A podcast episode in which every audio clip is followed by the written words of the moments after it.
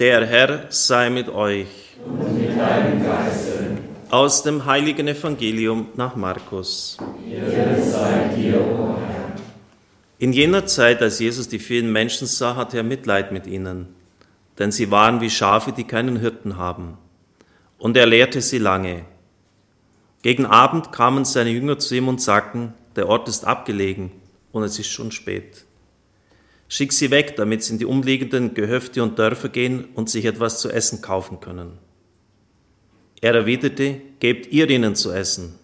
Sie sagten zu ihm, sollen wir weggehen, für 200 Denare Brot kaufen und es ihnen geben, damit sie zu essen haben? Er sagte zu ihnen, wie viele Brote habt ihr? Geht und seht nach. Sie sahen nach und berichteten, fünf Brote und außerdem zwei Fische. Dann befahl er ihnen, den Leuten zu sagen, Sie sollten sich in Gruppen ins grüne Gras setzen. Und sie setzten sich in Gruppen zu 100 und zu 50. Darauf nahm er die fünf Brote und die zwei Fische, blickte zum Himmel auf, sprach den Lobpreis, brach die Brote und gab sie den Jüngern, damit sie sie an die Leute austeilten. Auch die zwei Fische ließ er unter allen verteilen, und alle aßen und wurden satt. Als die Jünger die Reste der Brote und auch der Fische einsammelten, wurden zwölf Körbe voll. Es waren 5000 Männer, die von den Broten gegessen hatten. Evangelium unseres Herrn Jesus Christus. Lob sei dir, Christus. Liebe Zuschauer, liebe Brüder und Schwestern im Herrn, wir sind noch, auch wenn man äußerliches beim Aussehen der Städte kaum vermutet und der Schaufenster und Kaufläden in der Weihnachtszeit. Sie endet erst am Fest Taufe des Herrn am kommenden Sonntag. Deshalb wollen wir diese Weihnachtsgnade auch ausnützen. Und ich möchte auf eine Heilige eingehen, die Kirchenlehrerin geworden ist. Johannes Paul II. hat sie dazu erhoben, die am 25. Dezember 1886 die Gnade ihres Lebens empfing. Es ist die Rede der Heiligen, von der heiligen Therese von Lisieux. Es war übrigens auch jene Nacht, in der Paul Claudel in Notre Dame beim Singen des Magnificat sein Bekehrungserlebnis hatte. Jetzt während der vergangenen Bischofssynode sind ja auch die Eltern von Therese heilig gesprochen worden. Celie hatte viele Kinder und fünf von ihnen sind dann in das Kloster eingetreten, die anderen sind gestorben. Und als Celie 45 Jahre alt war, ist sie in die Ewigkeit gegangen und hat Therese zurückgelassen als Kind von vier Jahren. Sie war damals ein ziemlicher Wildfang, aber der Tod der Mutter hat sie zutiefst getroffen. Sie wird immer stiller und scheuer und nimmt die Züge einer Mimose an, schreibt ihr Biograf Christian Feldmann. Seit Mamas Tod, so schreibt sie selbst, hat meine glückliche Art sich völlig verändert. Ich, die ich so lebhaft, so mitteilsam war, wurde schüchtern und sanft über die Maßen empfindlich. Ein Blick nur genügte und ich zerfloss in Tränen. Niemand durfte sich um mich kümmern, dann war ich zufrieden. Ich konnte den Umgang mit fremden Leuten nicht mehr ertragen und nur im trauten Familienkreis gewann ich etwas meinem Frohsinn zurück. Wer ist schuld daran? Der liebe Gott natürlich, wer sonst, dass er die Mutter so früh nimmt liebe Brüder und Schwestern im Herrn, es scheint irgendwie zu unserem Leben zu gehören, auch wenn das keiner will, dass wir verletzt werden. Eine auch noch so gute Erziehung wird das nie verhindern können. Und es gehört aber auch aus der Sicht des Glaubenden zu unserem Leben, dass wir alle Gnade und alle Kraft vom Herrn bekommen, um damit fertig zu werden. Das sind mal besondere Gnaden, andere, die sehr unscheinbar daherkommen, aber dann doch sich als solche herausstellen, die dann ein ganzes Leben umkrempeln. Ein bekannter Schauspieler etwa, ich kann jetzt den Namen noch nicht sagen, hat beim Anhören einer Sendung im Crash seines ganzen Lebens ein völliges Bekehrungserlebnis gehabt. Pauline nimmt sich ihrer kleineren Schwester an, ist die Ersatzmutter. Sie tritt allerdings dann in den Karmel von Lisieux ein und Therese kann überhaupt nicht verstehen, warum sie es dann nur noch durch ein Gitter mit ihr sprechen kann. Und es ist ihr klar geworden, dass sie die, auch diese Mutter jetzt verloren hat. Therese reagiert auf die Verlusterfahrung mit einem kompletten körperlichen Zusammenbruch. Weinkrämpfe, Schüttelfrost, ständige Kopfschmerzen, Halluzinationen, Ohnmachtsanfälle und explosive Ausbrüche von erschreckender Wucht. Sie hatte Schreckgesichte, erzählt Marie, die allen, die ihre Verzweiflungsschrei anhören mussten, das Blut vereisen ließen. Ein paar Nägel an der Wand erschienen ihr plötzlich wie dicke, verkohlte Finger und sie brüllte, ich fürcht mich, ich fürcht mich. Veitstanz, Diagnose der Arzt, ein Nervenleiden, das bei Kindern mit einer labilen Seele gar nicht so selten vorkommt. Doch seine Wasserkuren und Beruhigungstropfen helfen nicht. Sie wollen mich vergiften, schreit das Kind. Es erkennt seinen Vater und die Schwester nicht mehr, sieht überall grässliche Monster. Jetzt, da sie die zweite Mutter verloren hat. Jetzt gibt es keinen Schutz mehr auf der Welt, nicht mehr mal im Raum der eigenen Familie. Bis dann der Himmel eingreift. Plötzlich, so schreibt sie in ihrer Selbstbiografie, erschien mir die Mutter Gottes schön, so schön, dass ich Schöneres nie gesehen hatte. Ihr Antlitz atmete unaussprechliche Güte und Zärtlichkeit. Mir aber war bis ins Innerste der Seele warm und es drang ins Innerste, das war das bezaubernde Lächeln der seligsten Jungfrau. Da zerstoben all meine Leiden, zwei dicke Tränen entquollen meinen Augen und rollten lautlos über meine Wangen, aber es waren Tränen ungetrübter Freude.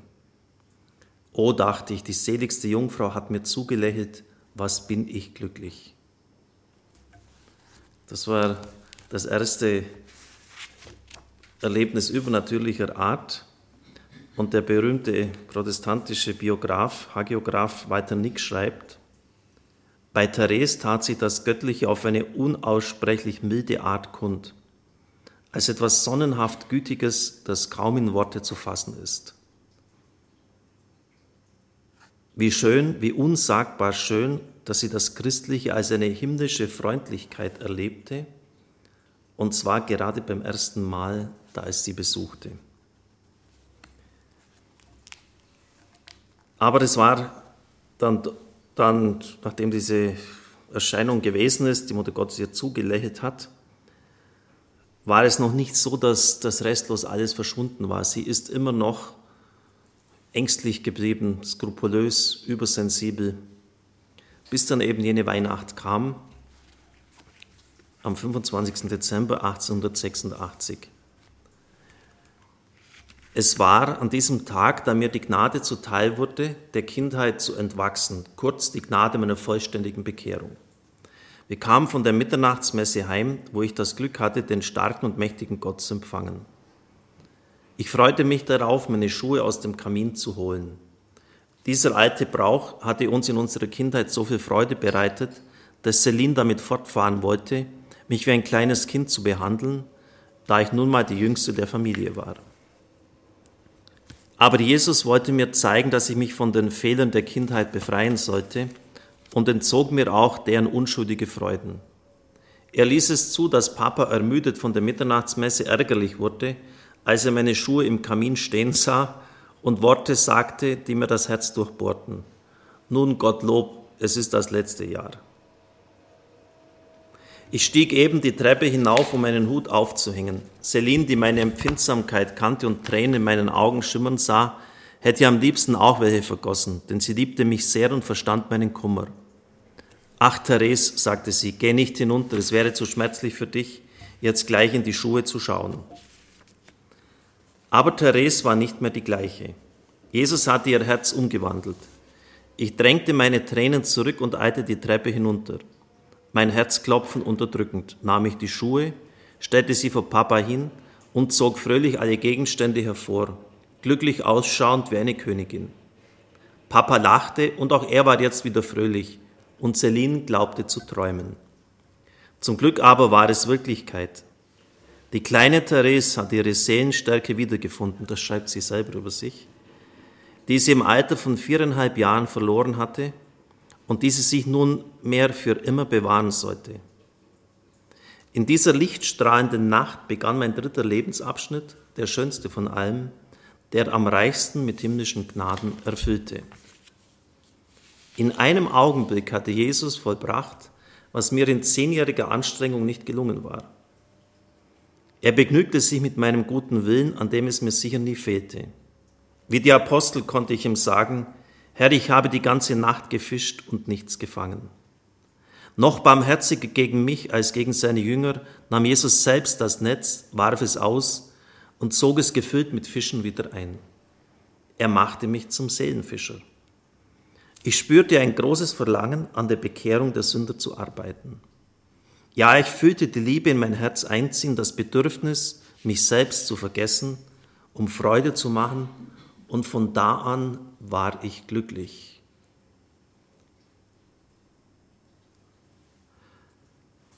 Das hat dann eine ganz konkrete Berufung zur Folge, wie sie es auch hier schon formuliert hat, für die Sünder einzutreten. Und in ihrer Selbstbiografie heißt es dann weiter, von nun an halte der Schrei Jesu am Kreuz ununterbrochen in meiner Seele, mich dürstet. Diese Worte entfachten mir ein unbekanntes heftiges Feuer. Ich wollte meinem Viehgeliebten zu trinken geben und ich fühlte mich selbst vom Durst nach Seelen verzehrt.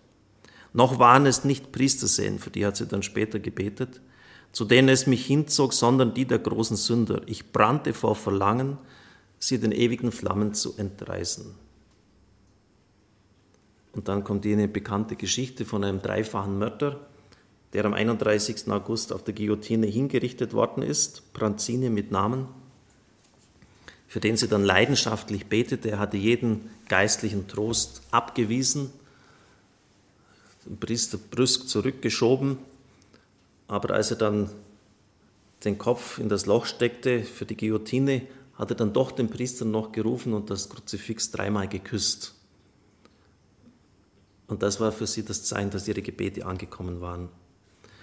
Also eine, eine radikale Kehrtwende von einer Mimose, von einer Person, die, die gefangen ist in eigenen Verwundungen, ihren Verletzungen, wird jemand, der sich ganz und gar hinschenken kann im Dienst an anderen Menschen, der diesen Schrei, der ist auch für Mutter Teresa von Kalkutta so wichtig, dass es mit dieser Durchstrei Christi am Kreuz nach Seelen, der ist in ihrer Seele wiedergeheilt.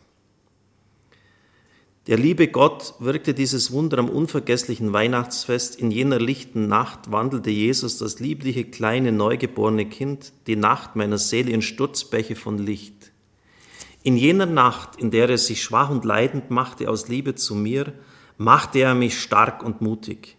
Er legte mir seine Waffenrüstung an, und seit jener gesegneten Nacht wurde ich in keinem Kampf mehr besiegt. Im Gegenteil, ich schritt von Sieg zu Sieg und begann sozusagen wie ein Riese zu laufen. Starke Worte. Aber sie hat dann später auch noch schon äh, sehen müssen, dass es ganz so einfach nicht ist, wie sie sich wohl vorgestellt hat. Aber erstaunlich. Sie wurde in keinem Kampf mehr besiegt. Sie schritt von Sieg zu Sieg. Und liebe Brüder und Schwestern im Herrn, das ist vielleicht auch etwas, was wir einmal bedenken sollten. Eine Heilung zu bekommen, ist eine riesige Verantwortung. Man kann dann nicht einfach weiterwurschteln wie bisher. Und Gott weiß das auch, ob dann Dankbarkeit die Antwort nicht ist oder ob jemand dann einfach gleichgültig weitermacht, vielleicht sogar noch in die gleichen Sünden und Schwachheiten, aus denen heraus diese Krankheit entstanden ist, wieder zurückkehrt. Er hat sie befreit für etwas, dass sie diesen Dienst tun konnte, weil wenn sie so in sich selber gefangen ist, da kann sie nicht für andere noch groß eintreten. Und das hat Gott gewusst. Und vielleicht müssen wir das auch einmal überlegen. Bist du bereit, dann die Aufgabe, die Gott dir schenkt, wenn er dir Heilung schenkt, auszuüben? Eine ganz wichtige Frage. Es gibt Personen, die wirklich mit einem Schlag aus dem Rollstuhl aufgestanden sind und dann ihr Leben völlig im Dienst an andere verschenkt haben. Und es gibt solche, die die, das erste Mal niemandem weitererzählt haben, weil sie es nur für sich haben wollten und, und eigentlich kaum Konsequenzen daraus gezogen haben, denn es dann eher zum Gericht geworden ist. Dieser Dienst an den anderen war sehr konkret. In den kurzen Erholungsstunden schließt sie sich, Therese im Kloster, bewusst an die minder bemittelten und unsympathischen Schwestern an. Sie setzt sich zur taktlosen und aufdringlichen Schwester Martha, die ständig von der vergötterten Priorin redet und gar nicht hinhört, wenn Therese klar macht, eine Ordensschwester habe sich nicht an seine Vorgesetzte zu hängen wie der Hund an seinen Herrn. Sie teilt sogar die kostbaren Einkehrtage einmal im Jahr, die der Selbstreflexion und der Aussprache der Vertrauenspersonen vorbehalten sind, mit der zudringlichsten und geistlosesten Novizin. Den Nächsten zu lieben heißt für Therese, die Menschen so anzunehmen, wie sie sind und sich nicht den angenehmsten Umgang auszusuchen. Denn wer kann wissen, ob er nicht selbst eine arge Plage für die Mitwelt ist?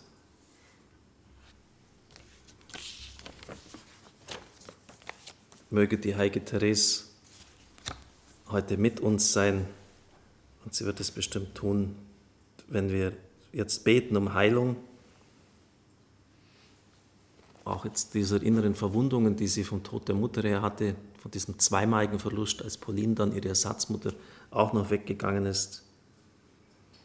Und vielleicht ist das auch etwas, wofür wir mal beten sollten, diese Superempfindlichkeit, die manche Leute an den Tag legen, mit denen man gar nicht mehr richtig weiß, wie man umzugehen hat, weil sie bei jeder Kleinigkeit gleich an der Decke hängen und die damit sich selbst und anderen im Weg stehen. Amen.